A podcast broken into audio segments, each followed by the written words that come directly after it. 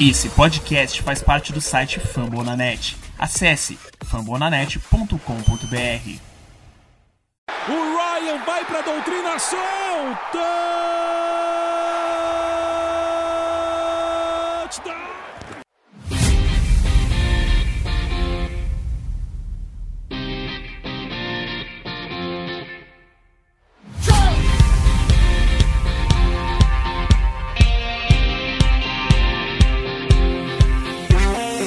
E aí, amigos da amantes da bola oval, que é Thiago Granão, do Falcons Play Action, mais um episódio aí. Hoje tô com meu grande amigo aqui, o Jones. É, infelizmente no último podcast eu não, não pude estar presente, mas hoje vou, eu vou comandar aqui junto com o Jones aí para fazer uma prévia do próximo jogo dos Falcons e tocar em alguns assuntos referentes aos nossos rivais de divisão. E aí, pessoal, bom dia, boa tarde, boa noite aí para quem estiver ouvindo. Bom, mais uma semaninha chegando aí, domingo tem Falcons de novo, e aí a gente está aqui para destrinchar um pouco como que vai ser esse jogo contra o Denver Broncos e também como que vai como vai ser o fim de semana que pode agitar bem a nossa a NFC Sul. É isso aí. Então, já pulando aí de cabeça na nossa previsão para o jogo contra os Broncos, no último episódio o pessoal comentou muito bem sobre o nosso jogo contra a Carolina. Foi um, um jogo bom, mas assim, eu diria que, que o time tem muito a melhorar. Eu acho que o time, por vezes, ele parecia que estava tentando perder, né? Então, eu espero que o time consiga evoluir. Mas a gente tem mais um grande desafio aí, que é o Denver Broncos, né? Que o pessoal aí pode, pode não estar tá dando muita atenção essa temporada, mas é um time competente. Ficou sem o Drew Locke, se não me engano, mais duas ou três semanas. Mas agora que ele voltou, ganhou de virada em cima dos Chargers no último lance do jogo. Foi basicamente uma planta falconizada dos Chargers, né? Que o time estava ganhando de 20 pontos, se não me engano, e deixou virar tomar cuidado com esse time dos Broncos. Tem bastante qualidade, tanto no ataque quanto na defesa, né? Na defesa tem o Bradley Chubb e no ataque tem o Philip Lindsay, né? Que a galera tá meio esquecida dele, mas se mostrou muito competente nos últimos jogos dos Broncos. Teve um touchdown corrido longo contra os Chargers. E é importante a gente tomar bastante cuidado, tanto no ataque quanto na defesa, porque o time deles é, é competente, é bem treinado. O Vic Fangio é um era um coordenador defensivo excelente e agora está sendo um técnico relativamente mediano, mas com a evolução do Drew Locke, esse time de Denver pode causar perigo sim, eu acho que até brigar pelos playoffs. É, então, o Denver Broncos aí tá numa campanha que no começo do ano a gente não esperava, mas um time que, assim como a gente nos Falcons anos atrás já sofremos com lesões, é um time que, pelo menos na divisão, poderia estar melhor, mas as, as lesões atrapalharam. É um time jovem, né? Se a gente for analisar o Drew Locke é um segundanista, o Jerry Judy é, uma, é um calouro, tem o KJ Hamler, então é um, time, é um time bem jovem, mas com bastante qualidade, então um dos confrontos mais legais de se ver, assim, no quesito como que, que o jogo pode trazer, é o Drew Locke testar o braço dele contra essa secundária dos Falcons, que não tem, tem dado muito, muito resultado, até no, nos, em todos os episódios nossos, assim, principalmente na questão com o Tarell e tal, eu, a gente sempre comenta muito da secundária, então acho que tem que tomar cuidado, porque o Drew Locke, apesar de ele ainda tá tentando se estabelecer na liga, muita gente já, já, começa a fazer aqueles boatos, ah, será que os Broncos devem procurar um novo QB, dependendo da posição do draft? Será que o Drew Locke não vai ser o que ele parecia ter mostrado no fim do ano passado? Enfim, é um time perigoso, mano. No offense também, um Tyrande aí que tem um potencial para talvez daqui uns anos ter um nome mais forte na liga, mas também é um, uma ameaça. E na defesa, que nem você falou, tem Badler Chubb. Infelizmente, na questão de qualidade técnica, mas nesse jogo por Falcons, é, infelizmente para a questão do esporte, mas é, pro, pro Falcons é uma boa, não tem o Von Miller, né? Mas é, a defesa do, dos Broncos é, é muito bem treinada até porque o, head, o, o, o, treinador deles também já foi um, um, baita coordenador defensivo, então acho que os linebackers tem o, o Boy ali, tem o AJ Johnson, então não é um, um time de todo ruim. Sofreu muito com lesões, acho que vai ser um confronto bem interessante, acho que as duas defesas talvez sofram um pouco com os ataques, acho que do nosso lado também o Matt Ryan nessas conexões muito boas nas play actions, saindo no último jogo, pode conseguir com o Julio Jones fazer um bom trabalho. O Falcons vai, na questão da defesa também, vai, vai perder os seus dois edges, né? O McKinley e o Dante Fowler Jr. É, já estão fora do jogo de domingo. Provavelmente a gente vai entrar agora, a gente vai, deve entrar para esse jogo com o Allen Bailey e o Steve Means, ou no lugar do Bailey o Charles Harris. Enfim, vamos ver. O, um ponto que para a gente seria essencial e muito bom, acho que é a volta do Calvin Ridley, que no último jogo sofreu uma lesão muito feia. Hoje, os repórteres do que cobrem os Falcos, um deles postou no Twitter que ele tá como questionável pro jogo de domingo por causa do, do pé dele e tal. Então, torcer para que ele volte, né? Torcer para que a gente consiga segurar o Lindsay no jogo corrido, igual o Thiagão falou. Acho que de início, assim, é isso que a gente pode esperar do, do jogo. É, então, os Broncos, né, que nesse ano trouxeram o Melvin Gordon. O Melvin Gordon não tá dando muito resultado, né? Ele teve oito carregadas para 26 jardas, que é uma média de 3.3, é a média de mediana para ruim, assim. Eu acho que, claro, eu tenho que respeitar o Melvin Gordon, assim, principalmente na red zone ali, perto da linha de gol. Mas o Lindsay, ele tem um potencial explosivo muito grande. Ele teve duas carregadas a menos que o Melvin Gordon e 57 jardas a mais, sendo que 55 foram só num touchdown. Mas mesmo sem o touchdown, a média de jardas dele ainda seria boa, ainda seria por volta de 6 jardas por carregada. Então, ele é um, um running back muito, muito, com muito potencial. Ele não foi draftado, né? A gente tem que tomar bastante cuidado com ele. O Jared Judy foi escolha de primeira rodada, né? Foi draftado na posição 15, logo antes dos Falcons. Veio com um hype muito grande, mas até agora não teve nenhum jogo espetacular assim. A gente pode observar que as rotas que ele corre são muito limpas, que ele tem bastante habilidade, mas que até agora o sistema não está aproveitando tão bem ele. É, notícia boa para os Falcons também, na verdade, não é notícia, né? Mas o Corland Sutton tá fora aí, não vai jogar também, tá, se não me engano, tá fora da temporada. É uma preocupação a menos aí para nossa secundária, mas como o João bem frisou, eles têm muitos jogadores jovens, como KJ Hamler, que também é calouro, escolhido de segunda rodada, e de Sean Hamilton e o Tim Patrick. Então, tomar cuidado com esses recebedores novos e bastante velozes de Denver. E com o Philip Links, mas sempre respeitando o Melvin Gordon, que já teve anos sensacionais aí para mais mil jardas na liga, e esse ano não está conseguindo produzir tão bem. A linha ofensiva dos Broncos não me preocupa tanto assim, mas é aquilo que o Jones também falou. A gente está sem os nossos dois Eds titulares, então talvez a gente perca essa batalha aí. Não, não prevejo muito sexo da nossa defesa, né? Que já, já era uma área deficiente e agora está ainda mais. Mas isso vindo dos nossos defensive ends. Já no interior, eu prevejo aí um jogo bom do Gray Jarrett. Eu acho que o pessoal que escutou aí os outros episódios percebeu que ele é meio que um queridinho meu, porque a linha ofensiva de Denver no, no interior ali ela é muito jovem.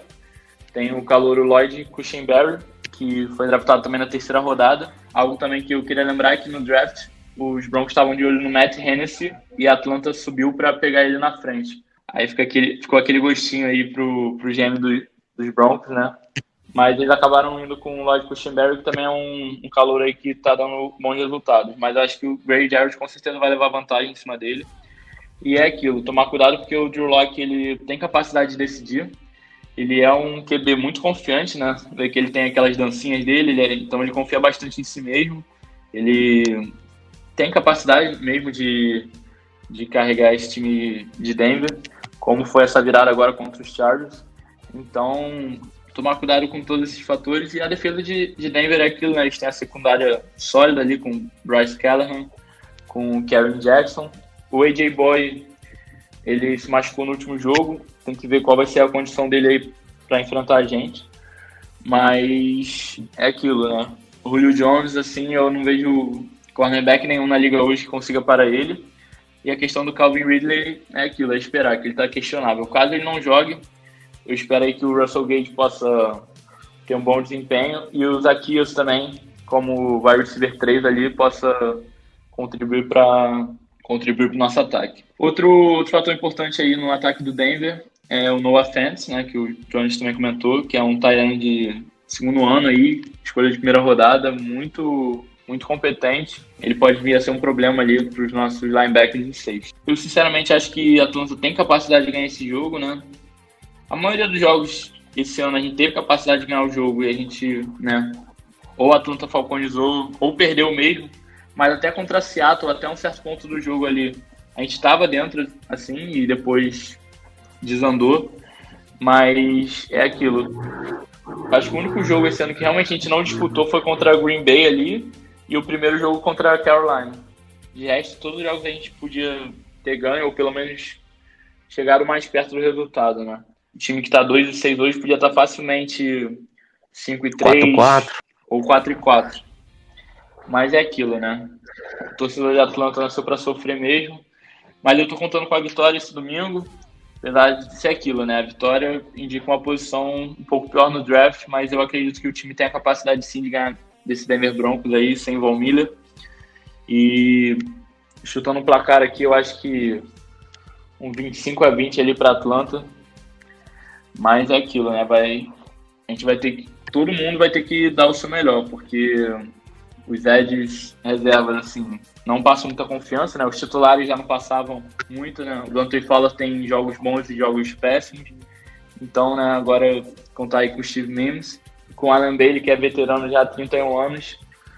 Então, mas eu acho que sim, tem, tem chance de Atlanta ganhar esse final de semana sim. É, então, aí, quando você falou do jogo corrido deles, assim, uma, um diferencial desse jogo que eles podem ter em relação a gente, que, pô, eles têm Melvin Gordon e Philip Lindsay, então, querendo ou não, a gente não dá para comparar o nosso segundo o nosso segundo running back, que hoje é o Brian Hill, com a qualidade que tanto Lindsay ou Gordon sendo o RB2, então é uma coisa, assim, uma vantagem boa pro Broncos, porque assim, ele pode cansar a defesa dos Falcons, então isso pode ser um fator, às vezes, no meio do jogo, querendo ou não, pode ser determinante. As defesas, a defesa vai sofrendo com um, aí vem o outro, descansa, o, o Lindsay descansa, vai o Gordon, aí depois eles vão fazendo essa, esse comitê para começar a cansar a defesa dos Falcons e no final do jogo pode pesar. Mas também no último jogo, o, a defesa dos Broncos terrestres não foi muito bem. Cederam 210 jardas para os Chargers então, a gente vem sempre tocando na, na tecla do, do Todd Gurley, né? O Gurley não, não tá vindo bem. Ele faz touchdowns, muitas vezes porque a gente consegue fazer boas jogadas com os nossos wide receivers, e aí na hora que a gente chega lá na, na cara da end zone, a gente já. O Ridley, o Ridley não. O Gurley consegue fazer uma carregada que marca touchdown. Às vezes é igual, o, acho que no segundo podcast o Thiago mesmo mencionou, às vezes, para quem vê só o fantasy, acha que o que tá sendo uma maravilha ele em Atlanta, mas na questão do jogo em si, tudo bem que nos primeiros jogos ele foi afetado pelas chamadas do, do Morris, mas é, do Morris e do Queen, né, na época também, e, e do nosso coordenador ofensivo. Acho que pode ser um jogo para ele se provar, já que a defesa do, dos Broncos vem sofrendo com, com alguns, alguns jogos sofrendo muitas jardas pelo jogo terrestre e tendo um jogo recente assim, acho que é um jogo pro Gurley tentar achar essas brechas, a gente aproveitar as chamadas que a gente teve no, no outro jogo contra os Panthers, né? Que o Vitão citou bastante, outside run, porque a gente consegue abrir mais o campo, então é uma boa a gente também tentar esse caminho. Outro ponto que você até citou no finalzinho dos nossos ads, que a gente vai jogar provavelmente com os reservas, né? A gente não sabe quem vai ser os dois que vão começar jogando ali nas pontas a gente tentar também se aproveitar de algum momento de blitz, né? Igual eu citei no final do, do no outro podcast, né? O Vitor até também tocou no assunto. Acho que o Keanu Neal tá numa temporada muito boa e ele tá conseguindo ser um jogador meio híbrido, né? Tipo, o estilo Jamal Adams, a gente comentou, de poder dar uma força um pouco mais à frente. Então, aproveitar o momento dos nossos linebackers, que é o o Deon Jones e o Olokun vêm muito bem, é o melhor setor da defesa indiscutivelmente. É, então, acho que ali o Neil e algumas blitz alinhando ali junto com os dois, aí um dos três conseguindo aproveitar, furar o bloqueio, conseguir um sec ou segurar as carregadas ali vai ser uma boa. E também é marcar jogadas ah, de, de slant, principalmente com o Fent, né? Normalmente muitos é, treinadores ofensivos costumam usar o Tyrande para fazer essa rota que corta pro meio, né? Procurando ganhar tipo na força, na altura, então e torcer igual eu acho que eu comentei no, um pouco no início, torcer para que o Jerry Judy não deixe nenhum dos nossos corners ou dos nossos safeties na saudade na corrida em algum passe longo. Mas acho que de resto é isso, né? Eu não lembro se alguma outra defesa que a gente enfrentou nesse, nesses jogos joga estilo do Broncos, que é 3-4. Eu não, tenho, eu não lembro de cabeça é, os esquemas defensivos dos outros times que a gente já enfrentou, mas é, tô curioso para ver isso, ver como que o Falcons funciona jogando contra uma defesa que se posiciona diferente no campo. Então, eu acho que é isso. O segredo para o Falcons ganhar pode ser aproveitar de play actions, tentar melhorar esse jogo corrido, que ele seja um fator determinante, acho que não só na red zone, mas no campo todo. Acho que uma vitória bem, bem apertada, talvez um field goal, ou até menos que isso. Dois, um ponto também. Vamos ver, vai ser um jogo bom. Acho que dá para cravar, sei lá, um 24 a 21, 28 a 31, não sei, alguma coisa nessa, nessa pegada. Acho que é mais ou menos isso é, na questão que eu tenho a ressaltar. E também a questão dos recebedores, né? Acho que muito que aconteceu contra o Chargers pode acontecer com para Atlanta, né? O Chargers ele teve o o Ken, o Ken Allen teve 11 recepções, então ele é o wide receiver 1 do time, então é cap... ele teve mais recepções, mas menos jardas que o Mike Williams. Então, se o Ridley for pro jogo, há uma boa chance da gente conseguir fazer esse duo ainda melhor, porque o Julio Jones pode receber toda a marcação e o Ridley que está numa temporada muito boa, então acho que também é um ponto para o Falcons aproveitar, né? Tentar é aquilo que a gente sempre fala, o Julio Jones vai atrair as atenções e o Ridley vai sempre comer os buracos. E quando não for o Ridley, vai ser um dos outros wide receivers. Então, o Gage, o Blake, qualquer um dos que entrarem podem podem aproveitar esses espaços. Então, ver como que vai como que esses espaços vão surgir e, e é mais ou menos isso. Acho que desse jogo é nessa pegada mesmo. É, então, lembrar também que tanto o Jerry Judy como o AJ Terrell, eles se enfrentaram já quando eles eram da universidade, né? O AJ Terrell de Clemson e o Jerry Judy de Alabama. Então eles ali se conhecem, provavelmente vai ser um em cima do outro ali, tendo em vista que o Corland Sutton não vai jogar. Então, a questão também que eu queria lembrar, uma coisa que tá funcionando muito bem esse ano é o uhum. play action dos Falcons, né? É aquilo, né? Se o Vic Fendi vai estudar bem o nosso filme e, e saber, né? Quando a gente vai estar tá quando a gente vai estar tá realmente indo para a corrida ou puxando o play, o play action. O que eu acho importante né, é estabelecer o jogo corrido com o Gurley e com o Brian Hill ali no começo, para deixar a defesa deles alerta e o play action funcionar melhor, porque se fizer só por fazer, o Fendi Prant vai dar preparado, né? Ele que é um técnico mais, mais defensivo, então é aquilo, é conseguir estabelecer o corrido com o Gurley e com o Hill para tentar fazer esse flash que está sendo tão efetivo esse ano continuar desse, dessa maneira. É, basicamente isso é tudo que, que a gente tinha para comentar assim do, do jogo dos Falcons, né? A gente espera uma vitória, como sempre, mas é aquilo, a temporada tá basicamente perdida, mas né, futebol americano tem, tem cada coisa a gente não pode Eu acho que, simplesmente descartar. Acho que pros dois times, né? Acho que é um, um jogo que Falei. dá para dizer que os dois times apesar da NFC talvez não ter tanta força na disputa como a NFC, mas acho que para os dois times é uma temporada que, dentro das expectativas dos seus torcedores, acho que é a temporada que está indo embora. Então é bem isso que você falou. Acho que a gente torce para ganhar, mas assim a temporada está indo.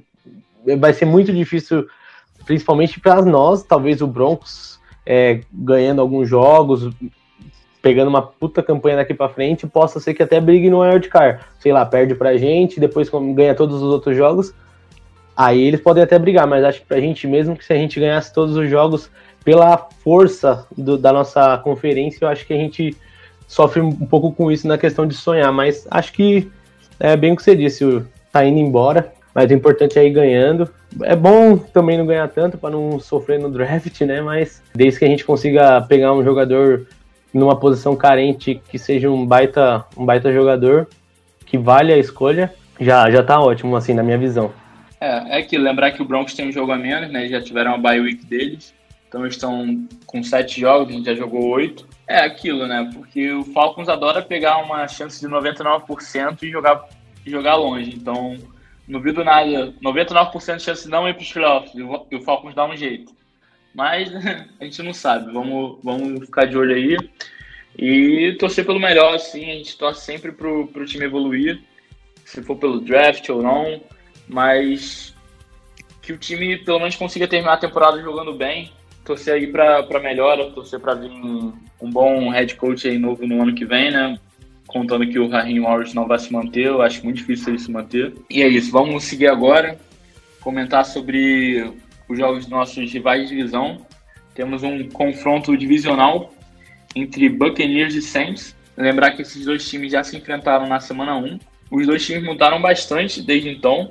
O Saints ganhou aquele jogo com uma certa facilidade, ganhou de 34 a 23, com direito a pick six do Tom Brady. Mas desde então a defesa do Buccaneers melhorou bastante e o New Orleans não tem dado mais tanto medo. Por exemplo, o New Orleans sofreu para ganhar dos Chargers, sofreu para ganhar de Chicago semana passada, enquanto o time de Tampa Bay evoluiu bastante. Mas é aquilo. O que eu tenho a ressaltar sobre Tampa Bay também é que eu vi o jogo contra Green Bay, Tampa Bay e Green Bay, e o, e o time de Tampa, a defesa foi sensacional. Teve pick six do Aaron Rodgers, teve um desempenho muito bom da defesa no geral. Chegou um ponto ali que o jogo já ficou morto porque Tampa Bay dominou. Só que agora no Monday Night aí, quem viu o jogo contra os Giants foi um jogo muito apertado, então realmente é muito difícil decifrar esse time de Tampa Bay pela questão da inconsistência. Eles têm a questão também do, dos running backs, né, que são é, o Ronald Jones, o Leonard Fournette, o Christian McCoy e o Christian Vaughn, aí e fica rotacionando isso, então né, a gente acha que o Rodio vai ser o titular número um e às vezes ele não recebe tanta oportunidade, aí o Fournette a gente descarta ele, ele vai ter um bom jogo. Então é muito difícil prever esse time de, de Tampa Bay, mas agora quero ver a opinião do John então, sobre esse jogo. Como você disse no primeiro jogo, a gente até quando o Saints ganhou e a gente falou assim, pô, será que é tudo isso esse time do de Tampa Bay ou a gente deu muita muita bola porque aconteceu na off-season, né? Mas no decorrer da temporada ele mostrou ser um time muito sólido. E eu e o Thiagão tava até comentando um pouco antes, né?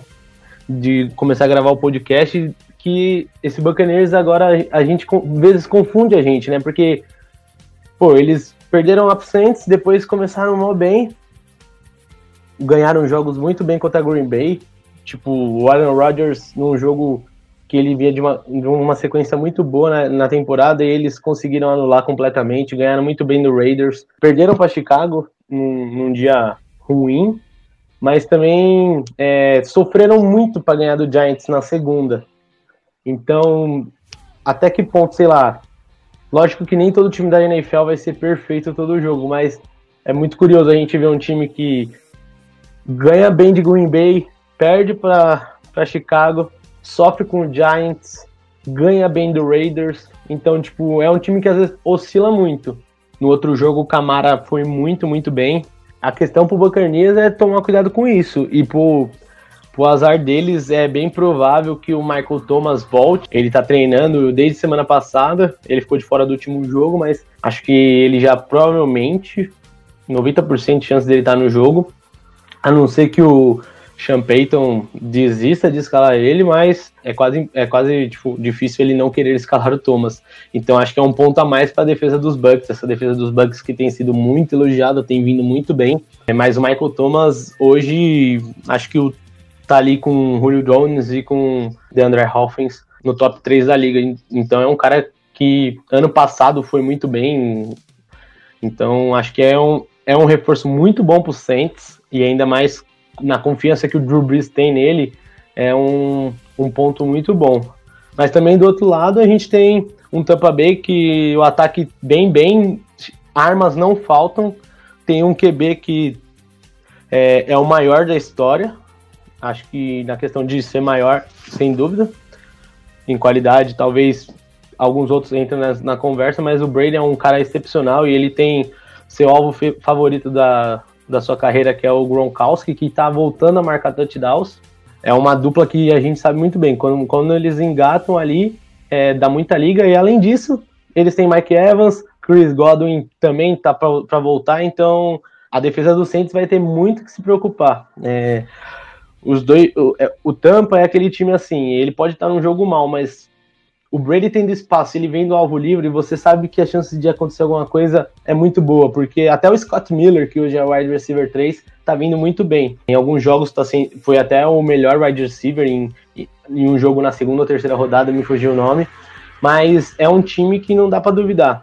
E ainda no banco do, do próprio Gronkowski tem o O.J. Howard, então é um time que o ataque consegue revezar sem perder tanta qualidade. Lógico que às vezes sem o Godwin e o Evans com outros wide receivers perde mais, mas ainda assim dá para manter um, descansar em uma jogada em outra. Mas eu prevejo um confronto bem bom, é dois baita QBs que estão ali disputando TD a TD quem é o maior passador para touchdown na carreira. Acredito por ser o jogo ser na casa dos Bucks e tudo mais, acho que os Bucks têm uma boa chance de vencer. E é um jogo fundamental para a divisão, na minha visão, porque acho que o Bucks ganhando, eles abrem duas vitórias, se eu não me engano. Agora, abrem duas vitórias para o Saints. Eles vão ficar 7-2 e os Saints iriam para 5-3. Ou seja, é, contando que os, os, Bucks ainda vão ter as buys, é, pode ser um jogo fundamental, pra, pelo menos para as pretensões dos Buccaneers, até em classificação, mesmo que o Saints possa vir a tomar a liderança da divisão futuramente, ou na questão mesmo de na questão de wild card, porque abrir 7-2 para o Buccaneers já é pelo menos uma vitória em cima dos concorrentes diretos, ou até duas, porque tem muitos times que estão ali com cinco vitórias, é, que já jogaram, já fizeram suas bye ou vão fazer a bye agora. Então é um jogo, é um jogo muito interessante, cara. Eu acho que eu arriscaria Tampa Bay por pouca coisa. Eu quero ver como que vai ser o jogo corrido do Saints vai ser parado pela defesa e como que o Saints vai se reinventar, vai não se reinventar, mas vai tentar marcar bem uh, esse ataque aéreo do, do, dos Buccaneers. E igual o Thiago falou também, o jogo corrido, o Ronald Jones tá vindo de uma boa temporada. O Fournet no último jogo veio bem, teve um baita jogo, assim, perto do que ele teve na, na sua estreia, nas suas primeiras semanas. E acho que é mais ou menos isso, desse confronto, é, na minha visão. E são dois times também que a gente enfrenta, então a gente também pode decidir a divisão futuramente. Então vamos, vamos aguardar e ver. Tem tudo para ser um jogo com vitória apertada dos Bucks. Mas também nada de surpresa se o Saints ganhar, obviamente. É, um jogo ali que eu não apostaria, né? Eu não botaria dinheiro nesse jogo. Se eu tivesse que apostar em algum jogo da rodada, esse não seria uhum. nem a minha décima opção. Lembrar também, Isso, se me tá estiver errado, mas acho que o Antônio Brown vai pro jogo. Quero ver, eu, quero, eu quero ver como ele vai ser inserido aí nessa, nesse ataque dos Buccaneers. E ver também como o Carlton Davis vai marcar o Michael Thomas, né? Se ele vai ser eficiente ou se vai ser o Sean Murphy Bunting ou o Jamaldin, mas o Jamaldin ele é mais dado na função de safety ali na defesa de Tampa Bay. Então, ver como Michael Thomas marcado, se eu não me engano, ele só jogou uma parte do, da semana 1 e desde então ele estava inativo. O Michael Thomas, eu particularmente não acho que ele está no mesmo patamar do Julio e do DeAndre Hopkins, é uma opinião bem, diria, impopular. Eu acho que ele é um wide receiver de muito volume, mas jogador assim num vácuo, o Julio e o DeAndre Hopkins estão estão um nível acima, na minha opinião. Acho que ele tem muito volume, ele tem muitas recepções muito fáceis, ele tem muito esquema voltado para ele, enquanto o Julio Jones ele faz do que você precisar que ele faça, entendeu? Então, eu acho que como jogador, o, tanto o Jones como o DeAndre Hopkins estão num patamar acima do Michael Thomas, mas isso é só minha opinião ver como ele vai voltar, se ele vai voltar em ritmo, tanto ele como o Antônio Brown. O Antônio Brown que ano passado não jogou, então isso daí provavelmente vai afetar a questão da, dos snaps dele. Talvez ele volte ali com uma certa contagem, um número máximo ali que ele possa jogar, dependendo do, do que o Bruce Arians e da equipe médica determinarem, né? Basicamente, o que eu tenho falado desse jogo é isso. Eu acho que tem chance, sim, de qualquer um dos times ganhar, mas só para dar o palpite aqui, eu acho que vai ser um jogo com uma, uma pontuação alta, 35 a 30 para Tampa Bay. E... Não, acho que basicamente isso você reforçou muito bem a, a volta do Anthony Brown, acabou na hora de falar passando batido, mas realmente vai ser usado, né? Então apesar de não estar em forma, mesmo vamos, a gente sabe da qualidade do cara, então é mais uma grande arma para o Tom Brady é, ativar na, na, na, no jogo. Então é, é um outro é, ingrediente a mais para a gente ficar de olho e ver como que vai ser. Mas acho que é basicamente isso. Vai ser um jogo que podemos dizer que em algum momento as trincheiras vão ser importantes. Mais, mais do que isso, é que nem eu falei se o Saints não conseguir parar o jogo aéreo dos Buccaneers, é, acho que pode causar mais estrago do que o, do que o contrário acontecer, né? O Saints tentar ganhar o jogo no, na, no jogo aéreo, acho que hoje, atualmente, pelas opções, o Buccaneers pode causar um estrago maior. É aquilo, a questão da secundária dos Saints ali, tirando o Marshall Lattimore, Marcos, é, é basicamente Marcos ele o Michael Williams. Jenkins e não vai muito não vai muito além disso. É o Marshall Lattimore, o Michael Jenkins e o Marcus Williams ali. Mas, sinceramente, eu acho muito difícil parar esse ataque aéreo de Tampa Bay. Mas é aquilo, depende do dia do, do Brady, né? Porque quando ele enfrentou o Nick Foles, ele perdeu. E quando ele enfrentou os Giants, ele quase perdeu. São, né, dois carracos do Brady. O Giants que ganhou dele em dois Super Bowl diferentes. E o Nick Foles que derrotou ele quando estava em Philadelphia. Então, passando agora para para outro jogo que envolve um rival de divisão nosso, que é Carolina Panthers e Kansas City Chiefs, o jogo no Arrowhead. É aquilo, né? O, o Panthers, como bem frisado no último podcast, no, no último episódio, o Panthers vem de uma derrota contra os Falcons, né?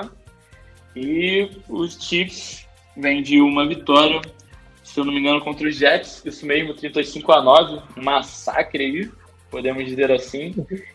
E é aquilo, né? O time dos Chiefs, todo mundo sabe, né? Atual campeão do Super Bowl. O time tá 7-1, só perdeu um jogo pro Oakland Raiders e foi uma diferença relativamente pequena de 8 pontos. Então, é um time favorito, um dos favoritos, né, no caso, para ir ao Super Bowl e ganhar. Junto ali com os Steelers, junto com o próprio Tampa Bay, times ali que estão sendo cogitados para ir para o Super Bowl, assim, em questão de casa de aposta e tudo mais. Então, o que eu tenho a dizer sobre esse jogo é Patrick Mahomes. Basicamente, isso resume tudo que vocês precisam saber. O cara é um monstro, né? Um fenômeno assim do esporte. Ele, em pouquíssimo tempo na liga, já, já foi MVP, já passou para 50 touchdowns, já foi campeão do Super Bowl. Então, ele é sensacional. E ele tem muitas armas, né? Ele tem o Tyreek Hill, o Travis Kelce, o Marcus Robinson, o Michael Hardman. E running backs, ele tem o Clyde Edwards Hilaire, que foi draftado na primeira rodada esse ano, ele na última escolha, 32 escolha da primeira rodada. E o Le'Veon Bell, né? Que já é conhecido aí da liga, que agora virou um journeyman, passando de time em time, já foi o terceiro time na carreira. Ele, né, draftado pelos Steelers, foi para os Jets e agora está em Kansas City. Mas no depth chart a gente tem que lembrar que ele está atrás do Clyde Edwards Hilaire. Isso ficou bem claro no último jogo, né? Que a galera tava hypada aí para ver um revenge game, né? Para ver a Lei 2 aplicada e não foi. A defesa dos Jets segurou o Le'Veon Bell para 7 jardas em 6 carregadas, média de 1.2 por carregado, que é pífio. Ele não teve nem o volume, nem o aproveitamento. Então, é aquilo, não sabe direito o que esperar do Le'Veon Bell agora, não sabem se ele foi mal aproveitado pelo Adam Gaze, se ele já já está perto de se aposentar, se ele já deu o que tinha que dar na liga, porque por anos aí ele foi top 2 ali, top 3 de running backs e agora não está sendo mais eficaz nem eficiente, tanto nos Jets como nos Chiefs. Então, vamos ver aí o que esperar. Essa defesa corrida de Carolina, como a gente bem sabe, é fraco. Então, talvez possa ser que tanto o Edwards Hilaire como o Bell tenham bons jogos. Mas é aquilo, né? Parar o Travis Kelce, parar o Ty Tyreek Hill com o Patrick Mahomes é muito difícil, tendendo ao impossível. Então, até quando o time perde, o time pontua bastante. Então, vamos ver aí se o Panthers vai ser capaz de segurar esse ataque de Kansas City, jogando Panthers, no caso, jogando fora de casa. Eu, particularmente, acho que vai ser um. Acho que o Kansas City consegue marcar 40 pontos aí nessa defesa de Carolina. Né? Se Falcons conseguiram marcar 25, os Chiefs conseguem facilmente fazer 40 pontos aí. Acho que um 40 a 20 ali para os Chiefs. Considerando que a maioria dos pontos de Carolina já vai ser no, no garbage time ali no finalzinho do jogo. Quando os reservas da defesa dos Chiefs forem, forem pra. É, basicamente. Fala aí, Jones, que... tem a dizer sobre é o que jogo? você falou. A gente tem do lado o atual campeão do Super Bowl. É um dos melhores times da NFL. O time talvez do QB mais quente do momento. Ou talvez o melhor, no melhor QB dos últimos dois anos em questão de produtividade e tudo mais. A gente sabe o que o Patrick Mahomes é capaz de fazer, o que esse garoto tá, tá fazendo na liga desde que ele assumiu a titularidade lá em Kansas City. Então, vamos ver, né? O time tem armas no ataque não falta, Tarek Hill, Travis Kelsey, igual você falou, e eles ainda não têm o Sammy Watkins, que é terceiro recebedor, digamos, do time, assim, depois do Kelsey do Hill, mas é, DeMarco Robinson, Radman, que além de contribuírem no, na, nos retornos, né? Eles são boas opções. O time do. O curioso do ataque do Chiefs é que todo mundo ali pode marcar touchdown, então é um ataque que você pode esperar de qualquer um. Você não tem como dar sopa para algum dos jogadores do ataque. E igual você falou. É, uma dor de cabeça até pro pessoal que joga fantasy aí. O único que é garantia mesmo tá sendo o Travis Kelce esse ano. Inclusive tá me salvando numa liga aí. O resto é muito, é muito difícil prever. O Michael Hardman tem jogo que ele não faz nada, que ele tem dois targets no máximo, tem jogo que ele vai para 100 jardas e dois touchdowns. Então é muito difícil realmente prever esse ataque dos Chiefs. Acho que por isso também ele é tão eficiente, né? Exato. Justamente por ser tão difícil saber então, para quem vai a bola. Até nessa questão que você comentou com o com você, tem, o Rio também é um pouco mais efetivo. Tem jogo que ele não marca touchdown, mas ele sempre tem aquela jogada mais longa de segurança para largar o campo. Ele também é um, assim, nessa questão que você citou, ele também é uma segurança, mas com certeza acho que o Kelsey está sendo o principal jogador, né? Mas é um, o, os Panthers não podem vacilar, assim, a gente já viu como ele sofreu com as nossas play actions no último jogo, foi onde o Falcons conseguiu ganhar campo, e ainda mais o jogo terrestre de Kansas é melhor que o nosso, o Heller tá vindo muito bem, o Livion Bell, pô, se der espaço, deixar ele correr, ele vai correr bem, um dos grandes, grandes running backs dos últimos tempos, se bem que hoje talvez ele pode não estar tá nessa condição igual nos últimos anos, mas é um cara que você não pode bobear, né? São dois running backs que o que Carolina vai ter que ficar esperto para não sofrer. É isso, eles não vão ter para onde correr, né? Tem um QB que além de lançar bem, sabe sabe achar os buracos certinhos. E do outro lado, né, o time de, dos Panthers vão ter a volta do Christian McCaffrey, né? Um melhor jogador do time disparado, um dos melhores running backs da liga, depende de gosto, se não o melhor. Então, é um cara que mesmo voltando de lesão, já está treinando desde semana passada, ele já era possivelmente ele poderia ter sido ativado contra os Falcons. Acho que se o jogo dos Falcons em Panthers fosse no domingo, teria uma chance bem grande do McCaffrey ter jogado, mas acho que agora ele vai voltar para valer. E como o Chris Jones foi colocado na, na lista de Covid, né, do, do IR, do, do Covid list lá do, que os times têm, a gente vai ver como que vai, como que vai ser para a defesa do, de Kansas segurar, né? É, tem o Frank Clark ali de Ed, quem, se o interior da linha vai conseguir dar uma, uma segurada na, na OL do, dos Panthers, que é uma OL segura, dá uma. Em certos momentos dá uma tranquilidade pro Bridgewater e ajuda nas corridas. Então vai ser um confronto legal, ver como o McCaffrey vai voltar e como a ausência do Chris Jones pode talvez influenciar é, nessa volta do McCaffrey, se ele pode conseguir achar brechas. É, como que. E também o apoio dos linebackers ali, da, da parte de trás do front, pode salvar o. Pode salvar o jogo corrido do, dos Panthers, né? Na, nos, nos corners, acho que o Bridgewater no, tem que tomar cuidado ali, principalmente no, com o Matthews, que, ano, que tá vindo de uma boa temporada. É, acho que o ano passado ele foi um dos pontos chaves da defesa do Kansas ter crescido na hora certa. Então ele com, com certeza é, é um perigo. Vai ficar ali provavelmente revezando entre o DJ Moore e o Robert Anderson. É, igual eu falei, Kurt Samuels talvez pode aparecer de novo, se é aquela surpresa.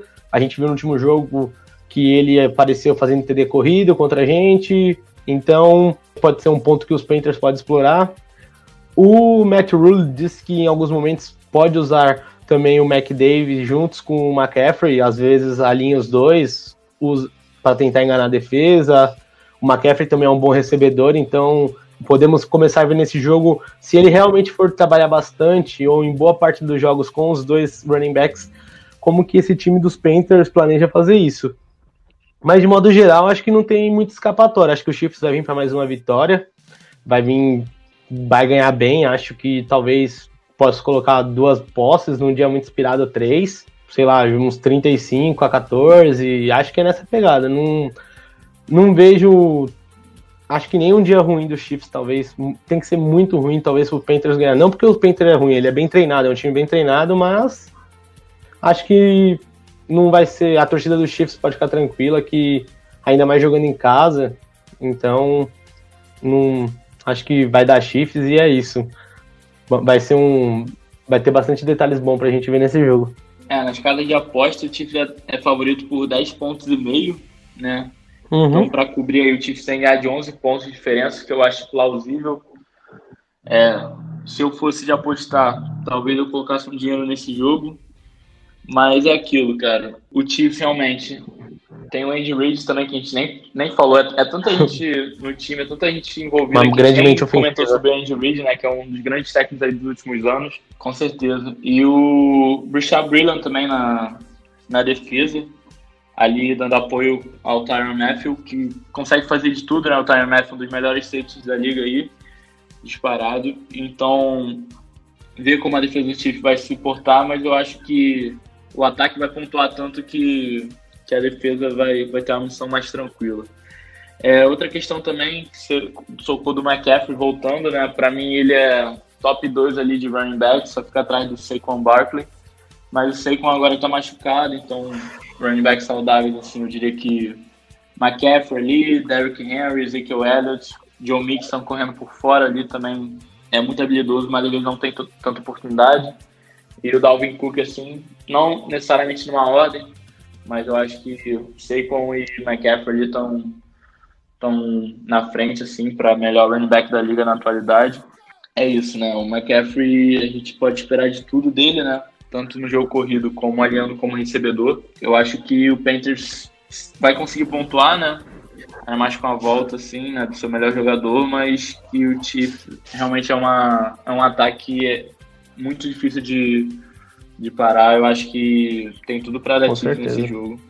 E até pela diferença de mais de, de 11 pontos. Então, para fechar agora, falando um pouco sobre os comentários do McKinney, que ele postou no Twitter, que eu não tive a oportunidade de comentar na, na terça. Eu achei uma atitude totalmente infantil para um jogador profissional, um atleta de alto rendimento. Eu acho que não tinha necessidade de se portar daquela maneira.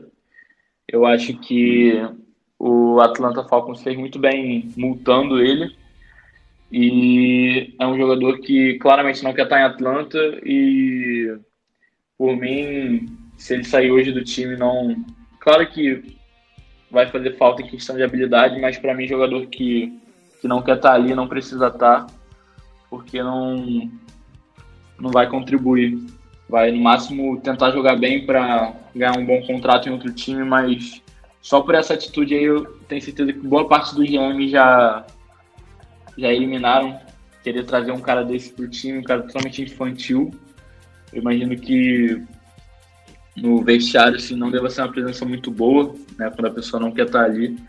Então, essa é, são os pensamentos aí sobre a questão do McKinsey, né? Eu, infelizmente acompanhei pelo Twitter e me deu, como torcedor do Atlanta, me deu desgosto, porque eu lembro dele subindo no palco do draft em 2017, super animado, com a foto da avó, falando que ia fazer por ela.